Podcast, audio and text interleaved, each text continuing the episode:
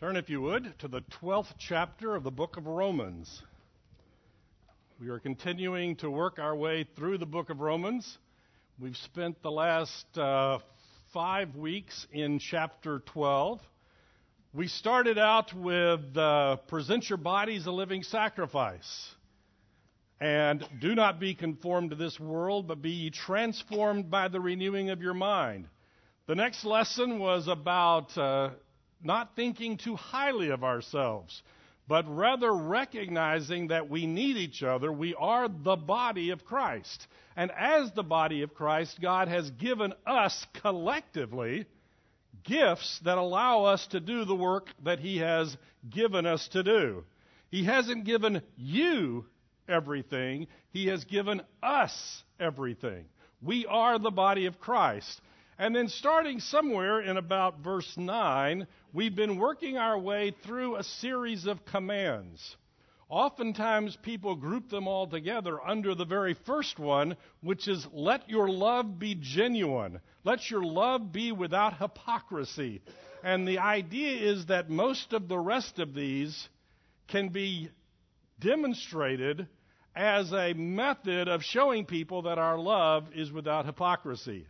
So we've been working our way through this, and I uh, kind of hope to finish the list today.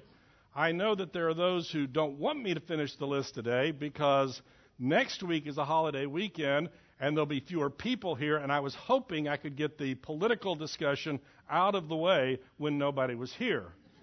That's what chapter 13 is about. We'll see how we do. Just picking up in verse 14, this is where we were last week, and we uh, will get a running start into today's lesson. Bless those who persecute you, bless and do not curse them. Rejoice with those who rejoice, weep with those who weep. That's where we ended up last week. Those who are persecuting you, bless them, don't curse them. Now, there's a simple observation that has to be true for that verse to be true. And that is that there are people that are persecuting you. There are people who are opposing what you're doing. And much of today's lesson is going to be dealing with dealing with those people.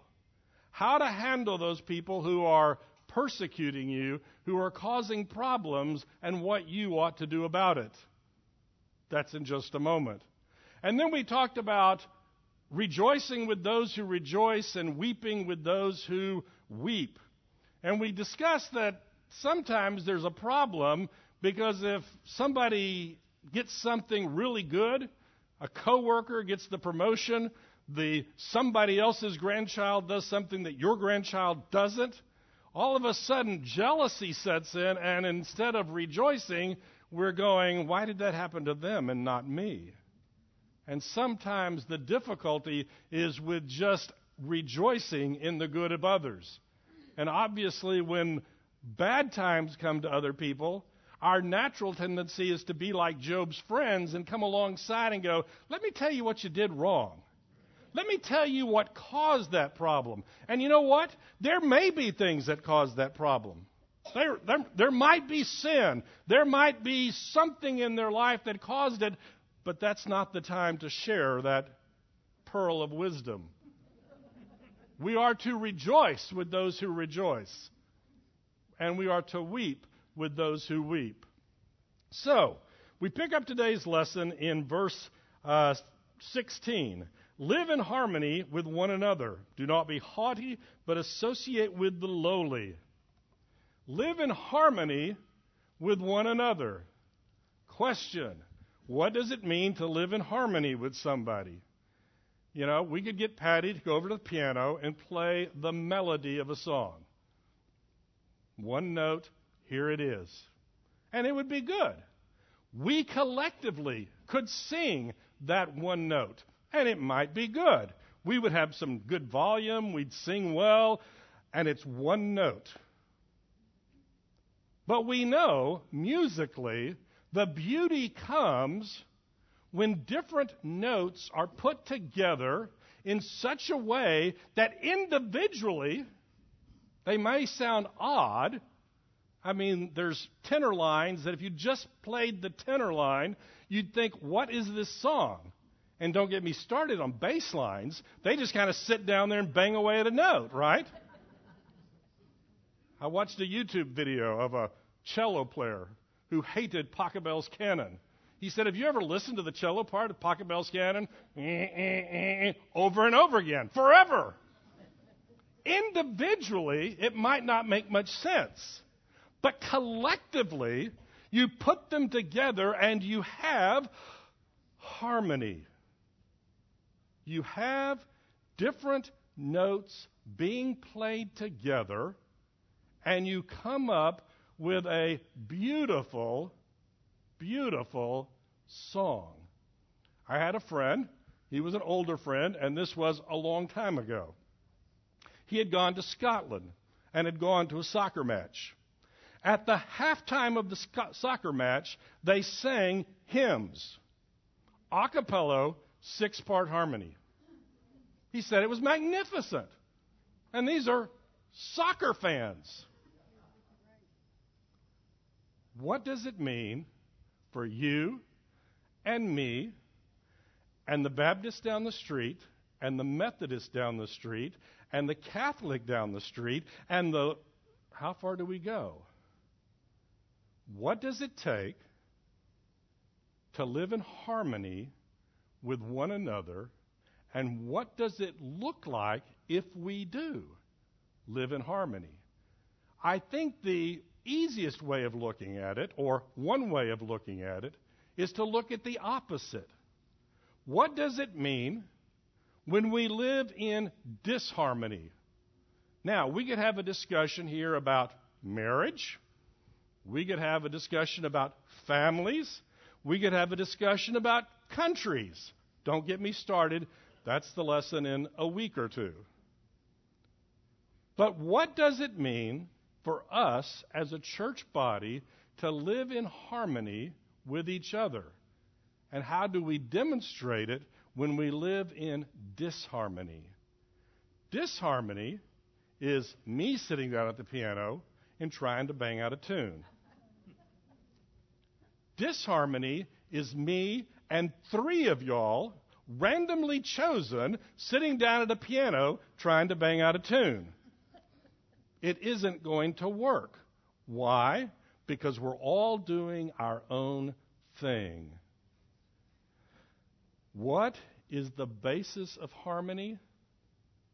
We collectively being conformed to the image of Christ. What did we talk about three weeks ago? Let no one think more highly of themselves than they ought. I'm the piano player. You're the cello player. You're the tuba player. You're the violin player. Which one of us is most important to the music? Well, obviously I am. I've got all these keys to bang away on the piano. I'm obviously the most important. The rest of you need to follow my lead. You need to shut up and just do what I tell you to do. We would never do that in church, would we? To be quite honest, I don't believe we do that in our church. I believe that we have harmonious relationships. But you read about churches every day who are splitting over a variety of different things. Everything from doctrinal differences down to the color of the carpet. I've told the story here before from Chuck Colson's book, The Body. I'll give you a hint. The chapter is titled The Right Fist of Christian Fellowship. and to make a long story short, the service ended with a fist fight between the pastor and the deacons on Sunday morning in the middle of the church service. And they were dragged before the Jewish judge who said, Your church may allow this, but the state doesn't. What is it that causes disharmony? Different people trying to play their own tune without an understanding of the body of Christ. Harmony only comes when each of us are seeking the will of Christ and seeking to be conformed to the image of His Son. It does not mean that we're all the same. It does not mean that every note has to be the same note or you're wrong. Harmony comes when the differences come together to pre- present beautiful music. Harmony comes when you use your gift, I use my gift, and to collectively we present to the world the body of Christ. We are to be in harmony with one another. What kills harmony? Me. Me. Mine. My way. This is the only way it can be done. My note is the only note that matters, and I'm going to fight you to the death until you agree with me. And that produces disharmony. The command is be at harmony with each other. What stops us from doing that? Pride. Which leads us to the next one.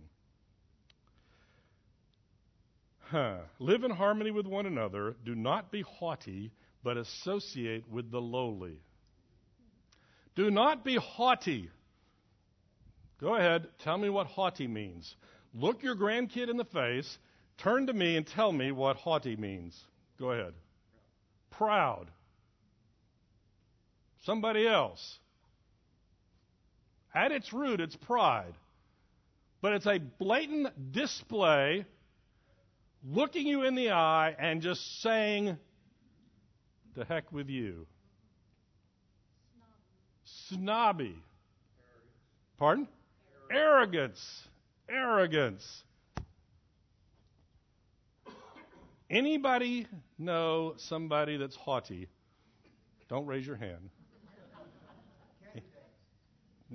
We're not going there. That's not for two more weeks.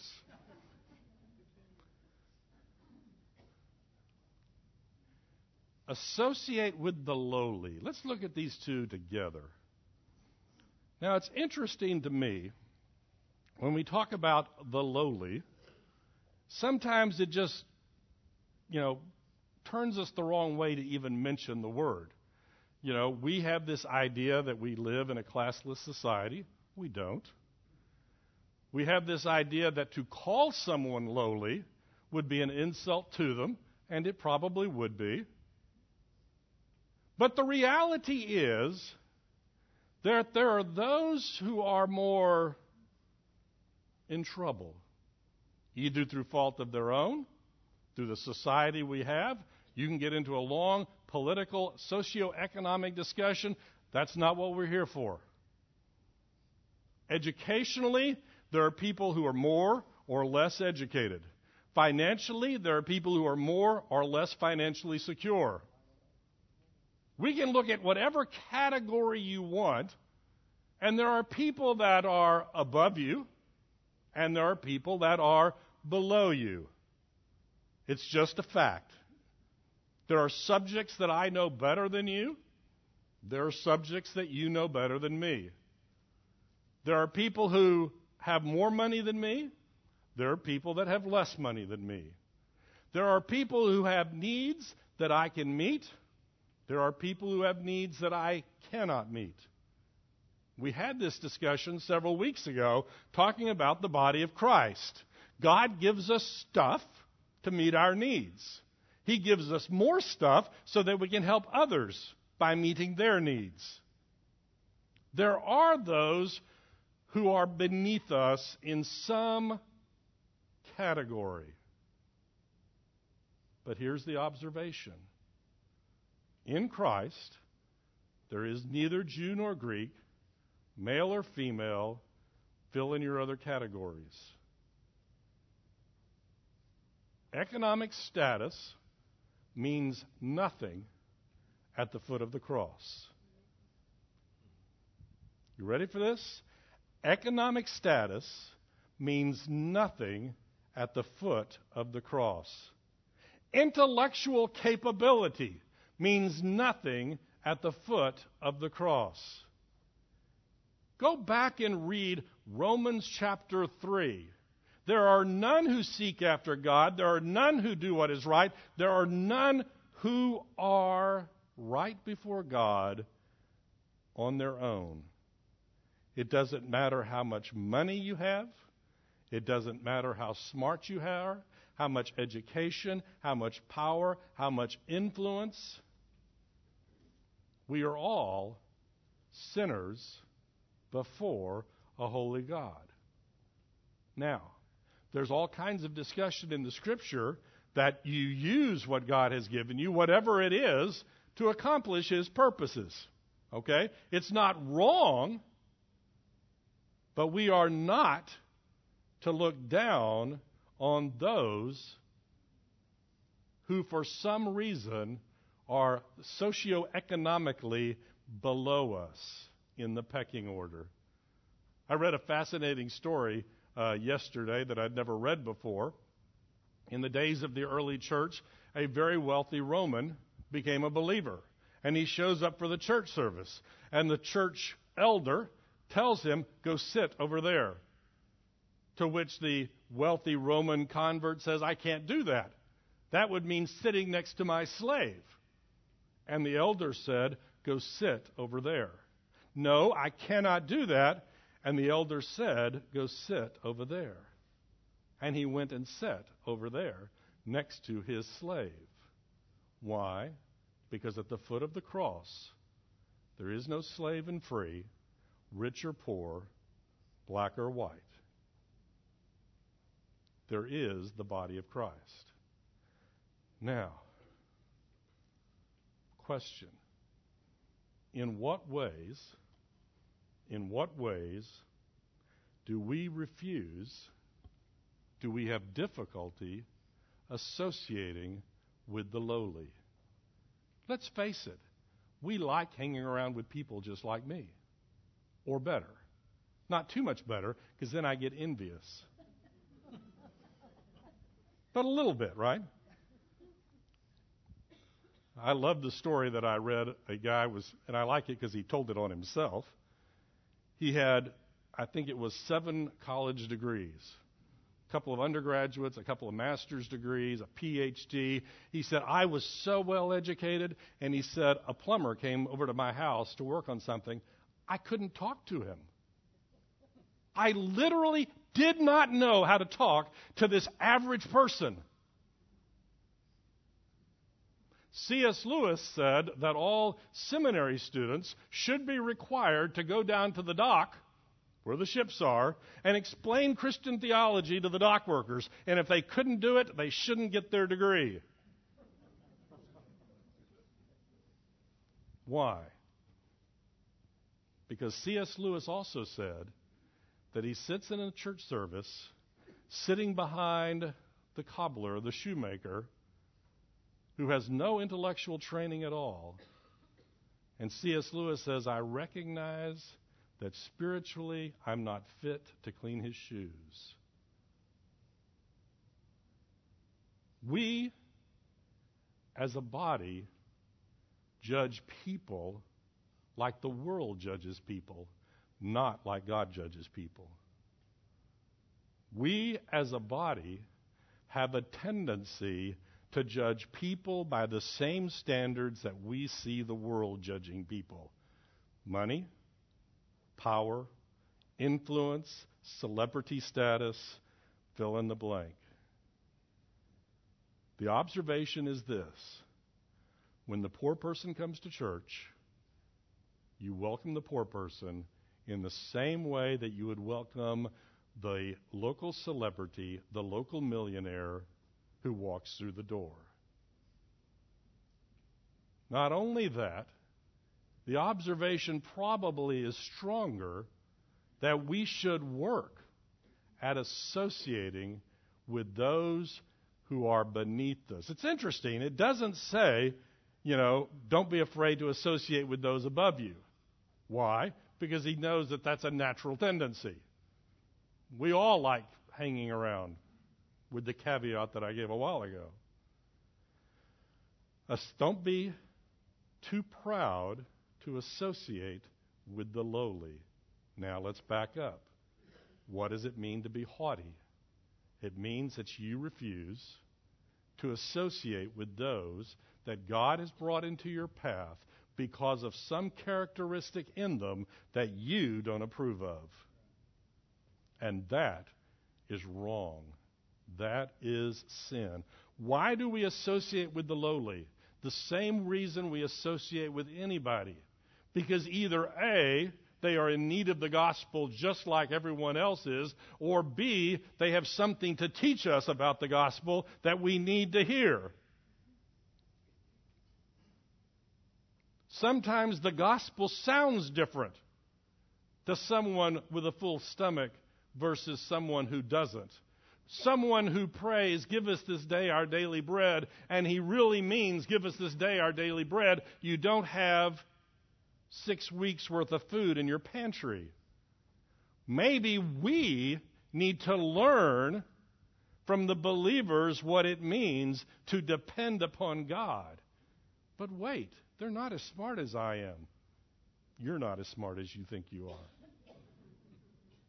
They're not as wealthy as I am. So what? Give them some of your money. They don't look like I do. So what? You're judging people by the world's standards and not by God's.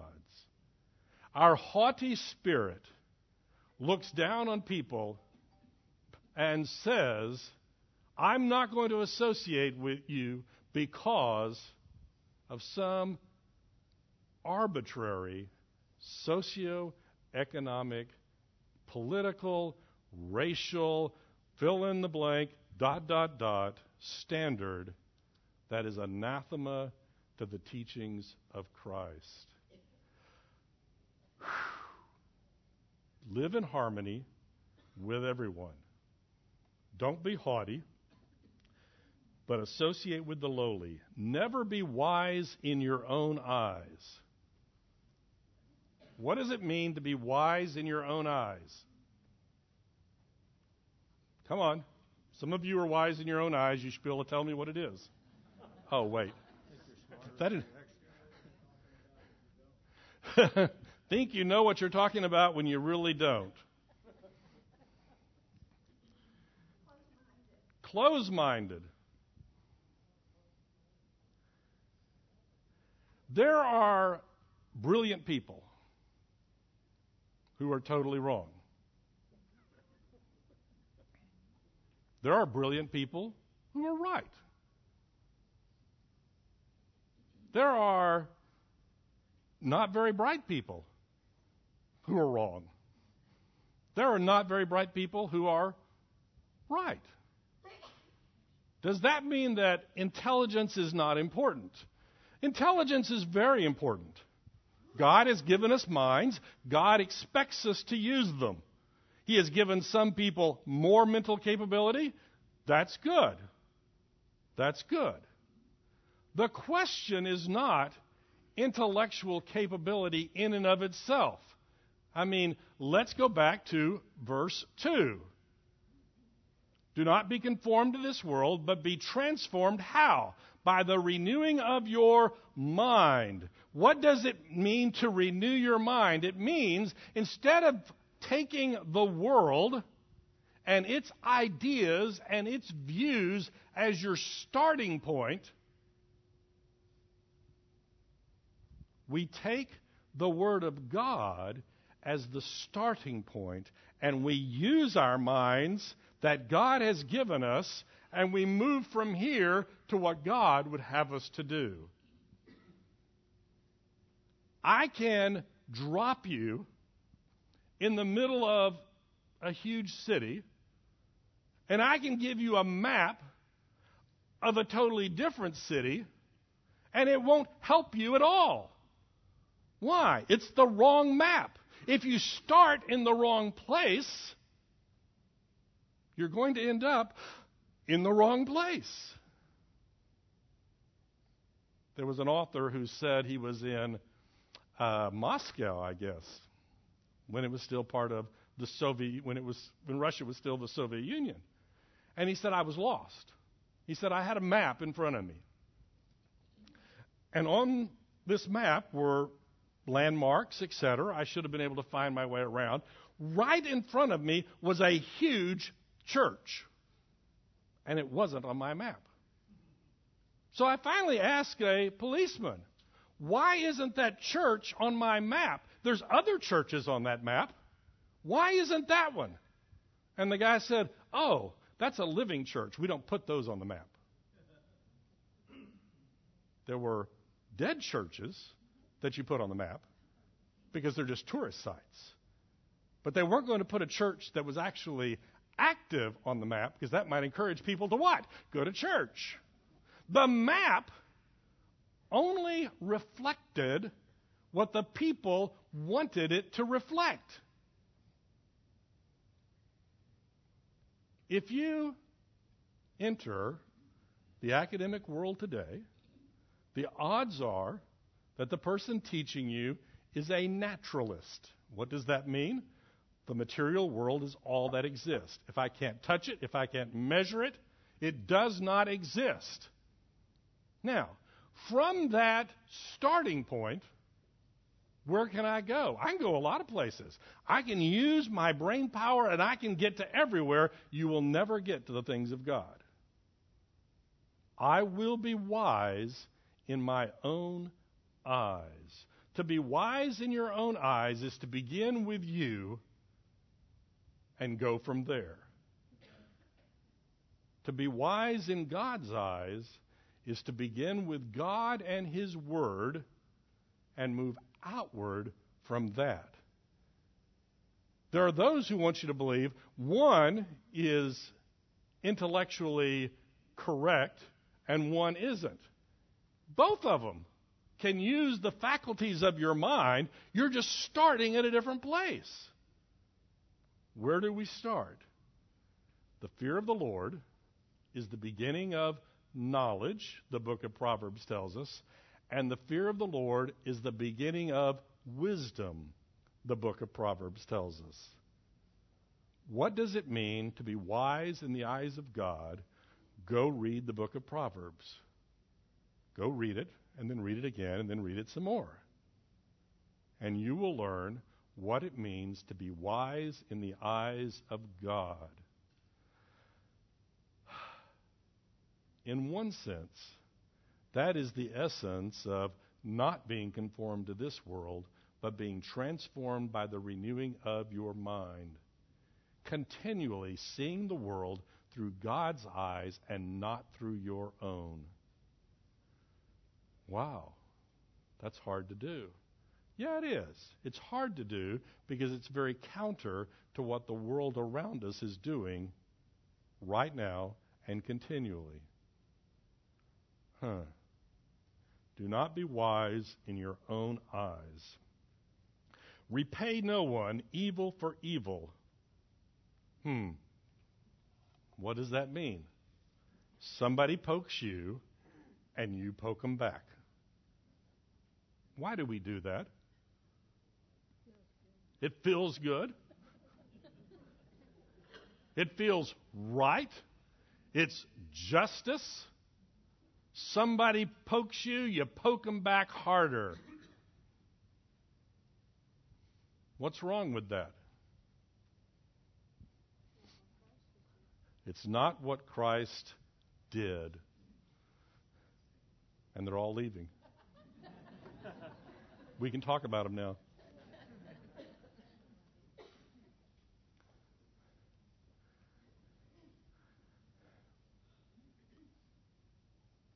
People do things to us. They can be little things, cut us off in traffic.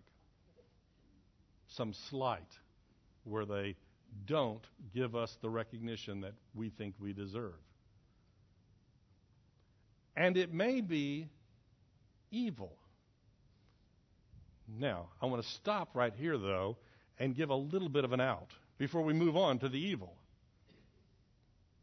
Sometimes what we perceive as being evil from other people is simply the fact that we think we're the center of the universe and we think everybody's thinking about us and when they do something that is counter to what we want them to do to us, we obviously think they're doing it on purpose.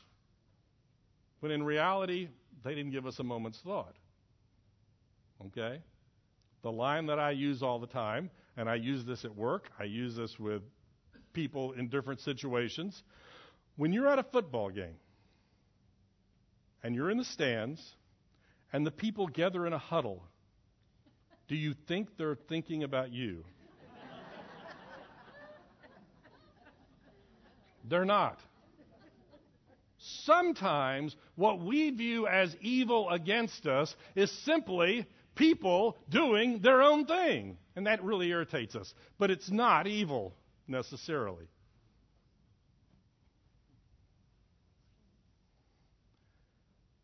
But there are people who are doing evil against us. They're lying to us. They're trying to cheat us. They're trying to manipulate us. They're persecuting us for our beliefs. They have no good intent. They have no good desire toward us.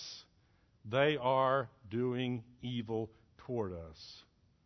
And our righteous indignation, isn't that a wonderful word? Our righteous indignation flares up, and we're going to let them have it. You do it to me, I'm going to do it back to you. You do something bad, I'm going to do it worse. Why? Because if we don't do that, they'll feel like they've gotten away with it. And that would be bad, right? Now, I'm going to throw in another caveat at this point. There is evil in the world that has to be restrained. And we're going to do that in chapter 13. The purpose of government is to restrain evil. And we'll have a long discussion about what happens when they do and they don't. That's next week or two weeks' lesson. There is a time when evil is to be restrained. But what we're talking about here is the person who walks up and slaps you verbally, emotionally, physically. And the scripture tells us very clearly turn the other cheek. Why would we do that? What's the motivation behind doing that? Well, there's this simple one. That's what Christ did. And we are striving to be conformed to the image of Christ. Go read about Christ. He wasn't a weakling, he worked for a living. Yet, he knew what God wanted him to do, and he went down that path.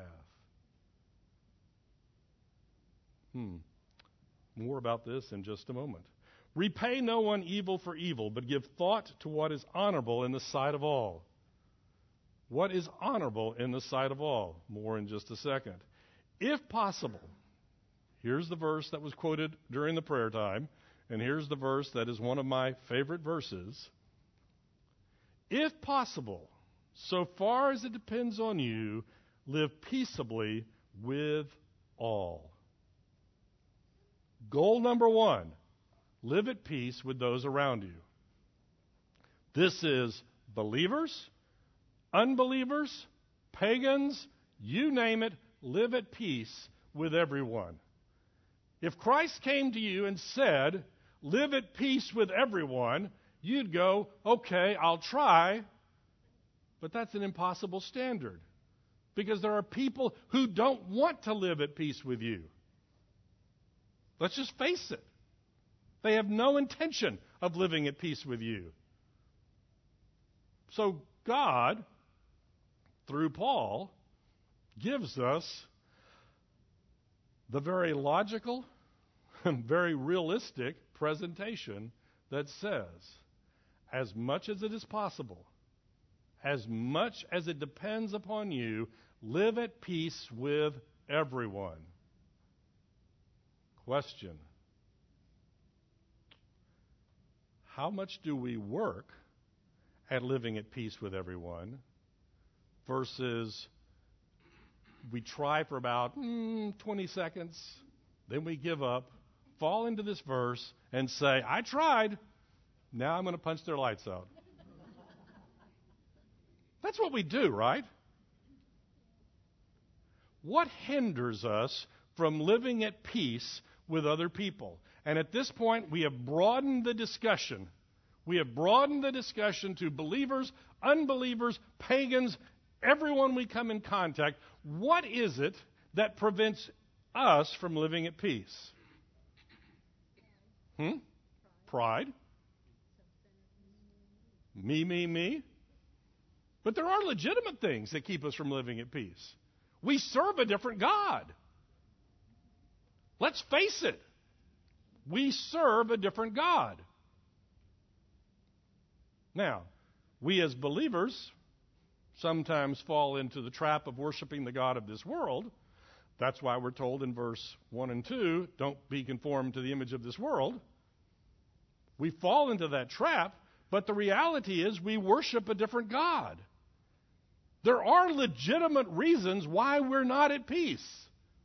But at the same time, often we are not at peace because we like poking people in the eye. I see this all the time. All the time. You're writing an email to someone.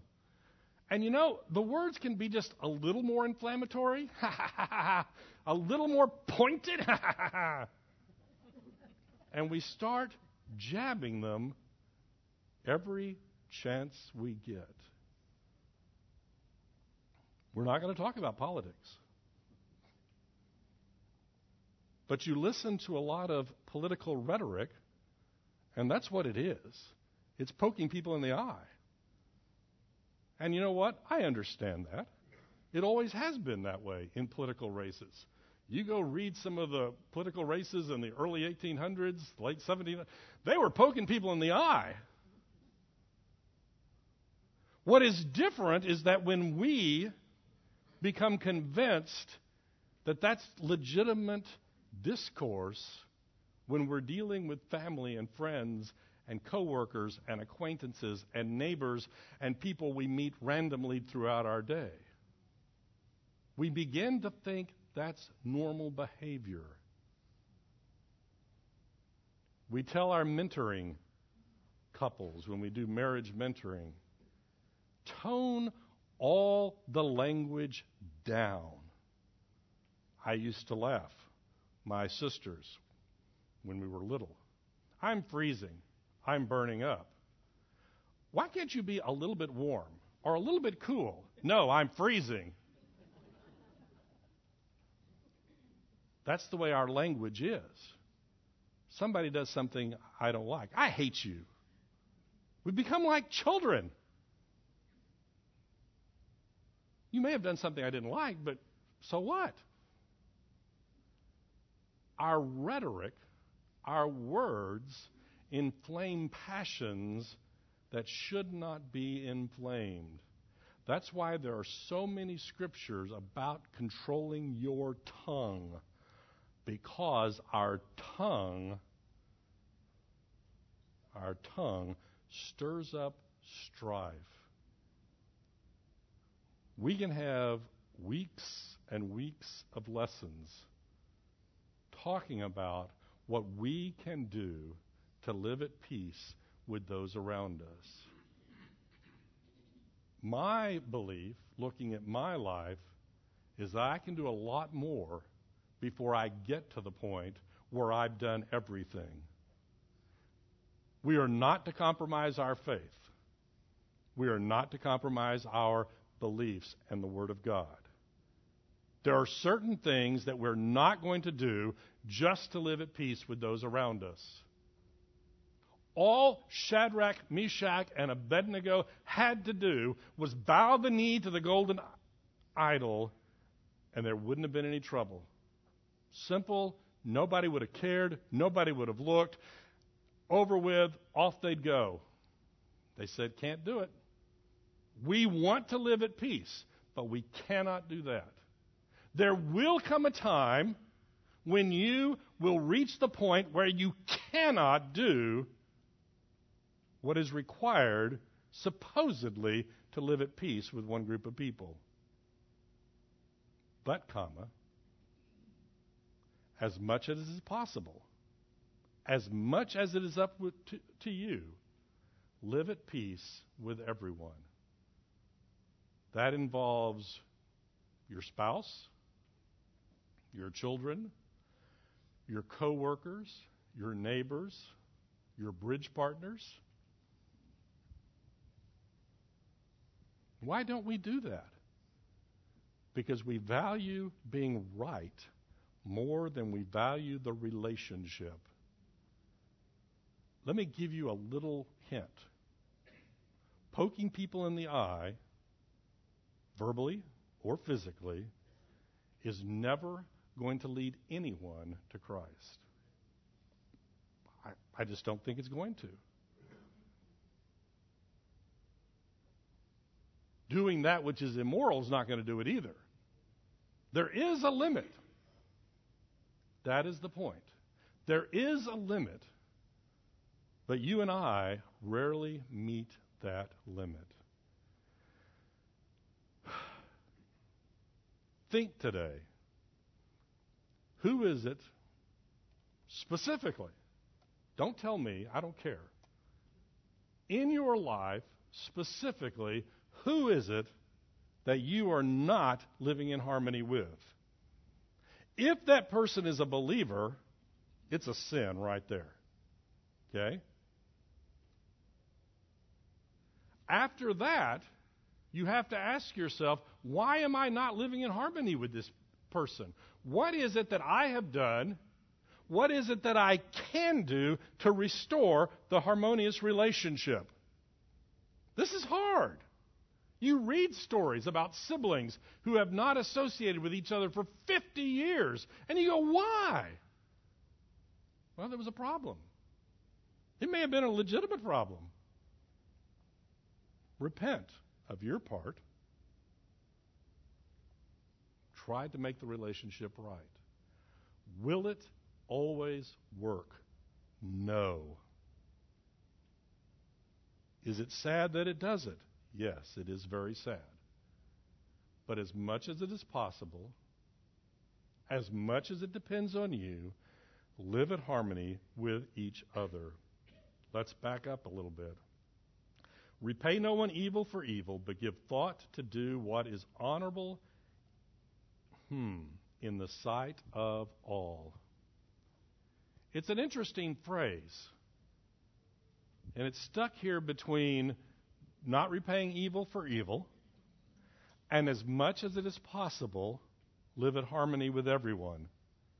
In the middle of it, it gives this statement do what is honorable in the sight of all. That's interesting because it implies that we are to care what people think about our actions. Hmm. We are to think about what is the honorable thing to do in this particular situation at this particular point in time. What will appear to be honorable to those around me? Now, I know what you're thinking because my mind thinks the same way. We immediately jump to the, well, what if they tell me to do something wrong? Don't do it. That's pretty simple. What if they think it's honorable for me to bow the knee to the golden image? Don't do it. We know about that problem. It's everything in between. Somebody pokes me in the eye, I poke them back. evil for evil. That's great. But it's not honorable. What does it mean to do what is honorable? It is interesting when you're looking in the scripture at the uh, requirements for a deacon or an elder. And today we are voting on deacons and elders. When you look at the requirements, stuck in there is has a good reputation inside and outside the community. I am convinced social media is working very hard at proving this wrong, but I am convinced that if you go to your pagan neighbor and help them with some need that they have, they will view that as honorable. When we, the Christian community, meets the needs of the Christian community and the broader community, there are those in the outside world who recognize that that is honorable. That is a good thing in the sight of all. Now, is everybody going to view it? No. Remember the other one we just dealt with, right? As much as is possible, we need to be looking at situations and going, what is the right and honorable thing to do in this situation, and go do it. And the world will look and go, hmm. Daniel, Shadrach, Meshach, and Abednego were acknowledged leaders in their community, and they were living in the midst of a pagan culture. Why? Because they had wisdom. I suspect they worked real hard. I suspect they did what was good for the community in which they lived. And they didn't poke people in the eye, and they didn't return evil for evil. Huh. Do what is honorable in the sight of all. It is interesting because we are in an age where the society may ask you to do something that violates the Word of God. And at that point, you cannot do it. But I do believe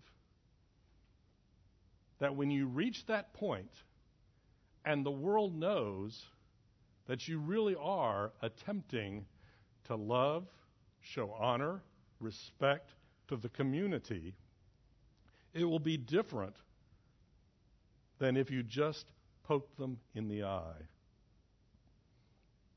It's fascinating. At the end of the Beatitudes, when it said, Blessed are those who are persecuted for righteousness' sake, and there's this little caveat you know, if you're being persecuted because you do something wrong, there's no brownie points there. That's a loose translation.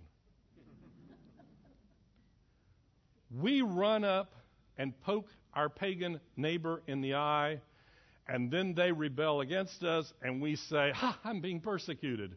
No, you're a jerk. Don't do that. When we are striving to meet the needs of the community, within the body and outside the body, society will go, hmm, will it always work? No. It will not always work. That's what it says, as much as is possible. Go ahead, Lee. You're dying to ask something.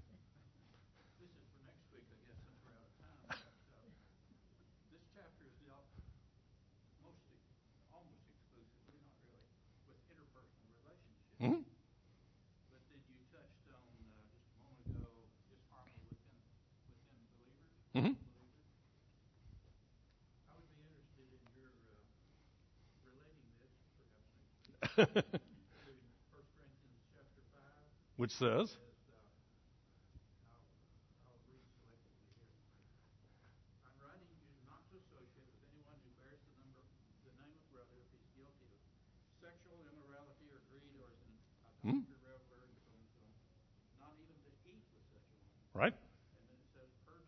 among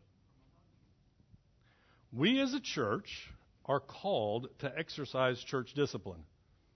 Okay? It's very biblical. Somebody has something against you, you go to them one on one. If that doesn't work, you take a brother with you, you talk to them. If that doesn't work, you go to the elders, the body addresses it. That's called church discipline. And at the end of it, if they are wrong and unrepentant, you remove them from the community. That doesn't sound very loving. But biblically, it is loving. You are not doing this because you hate this person. You're doing it because you want to bring them to repentance.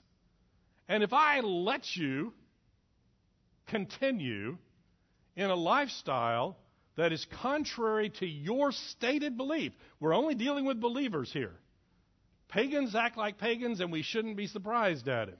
But when we as believers act like pagans, it is the loving response of the community that says, you need to repent, or we will treat you as a pagan until you do. The end result of the process is not banishment, the end desire is repentance. That's what we're after. That is the responsibility of the community of believers. Now, the pagans are different.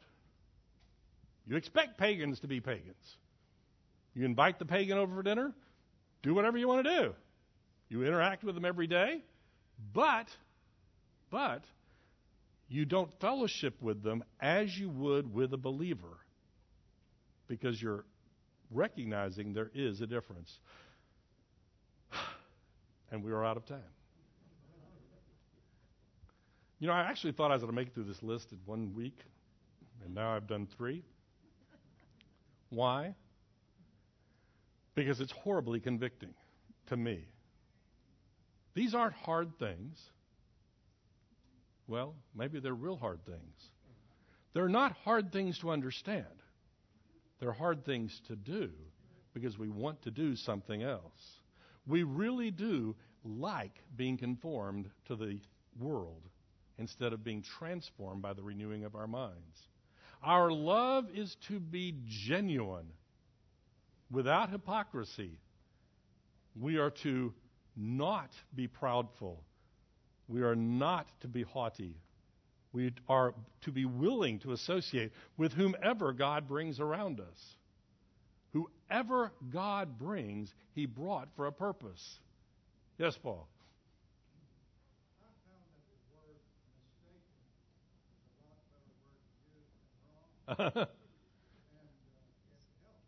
yeah, I made a mistake. Yeah. Right. you made a mistake. That was my point earlier. Just tone down your language, and that's half the battle. You don't have to. Anyway, you know what we're talking about. Let's close in prayer. Dear Heavenly Father, thank you for the word that you have given us. I pray, Lord, that we would desire to live at peace with all those around us. I pray, Lord, that you would give us the strength and the courage to do so. For it's in Jesus' name we pray. Amen.